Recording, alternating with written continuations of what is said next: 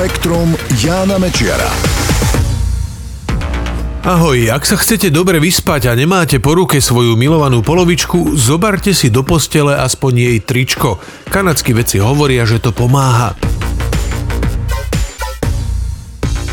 Vôňa partnera pomáha zlepšovať kvalitu spánku. Naznačuje to nový výskum Univerzity Britská Kolumbia. Tamojší psychológovia urobili experiment, pri ktorom analyzovali dáta o spánku 155 dobrovoľníkov. Každému dali na noc tričko, ktoré si mali dať pod hlavu.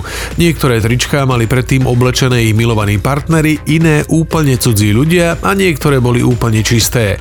Aby sa na nich zachytil telesný pach, ľudia mali tie tričká nosiť 24 hodín, pričom nemali použiť používať žiadnu kozmetiku, nesmeli fajčiť, cvičiť alebo jesť určité jedlá. Výskumníci potom tričká zmrazili, aby sa telesný pach zachoval. Účastníci spánkového experimentu potom dostali dve tričká, pričom nevedeli, kto ich mal oblečené. S jedným spali jednu noc, druhú s druhým.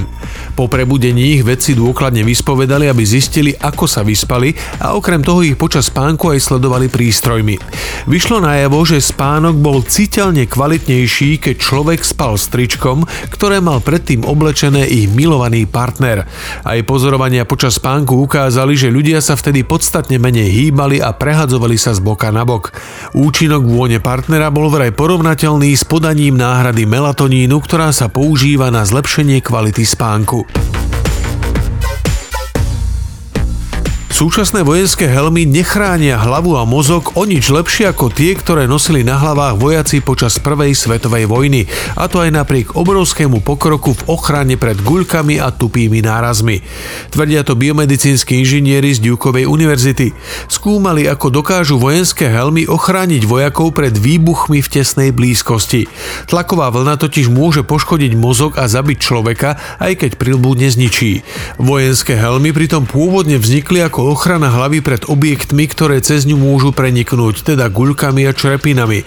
Výskumníci preto zobrali rôzne modely helie, nasadili ich na hlavu figuríny s tlakovými snímačmi a púšťali na ňu tlakové vlny.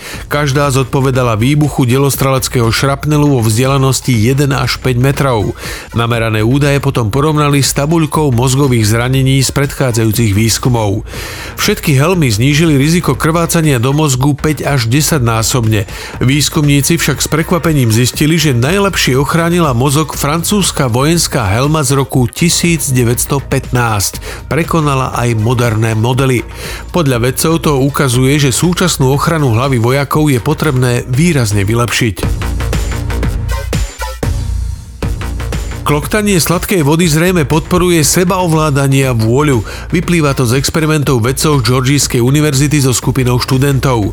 Dali im úlohy, ktoré sa používajú na testovanie sebaovládania. Najprv mali vyškrtať na jednej stránke štatistické príručky všetky písmena E. To je úloha, ktorá sa vraj používa na potlačenie sebaovládania. Potom nasledovala úloha, pri ktorej mali študenti určovať farbu slov myhajúcich sa na obrazovke, pričom samotné slová označovali inú farbu farbu. To je zasa test, pri ktorom sa majú ľudia sústrediť na to, aby nečítali slová, ale vnímali len farby. Polovica študentov počas tohto testu klochtala limonádu s cukrom, druhá polovica s umelým sladidlom.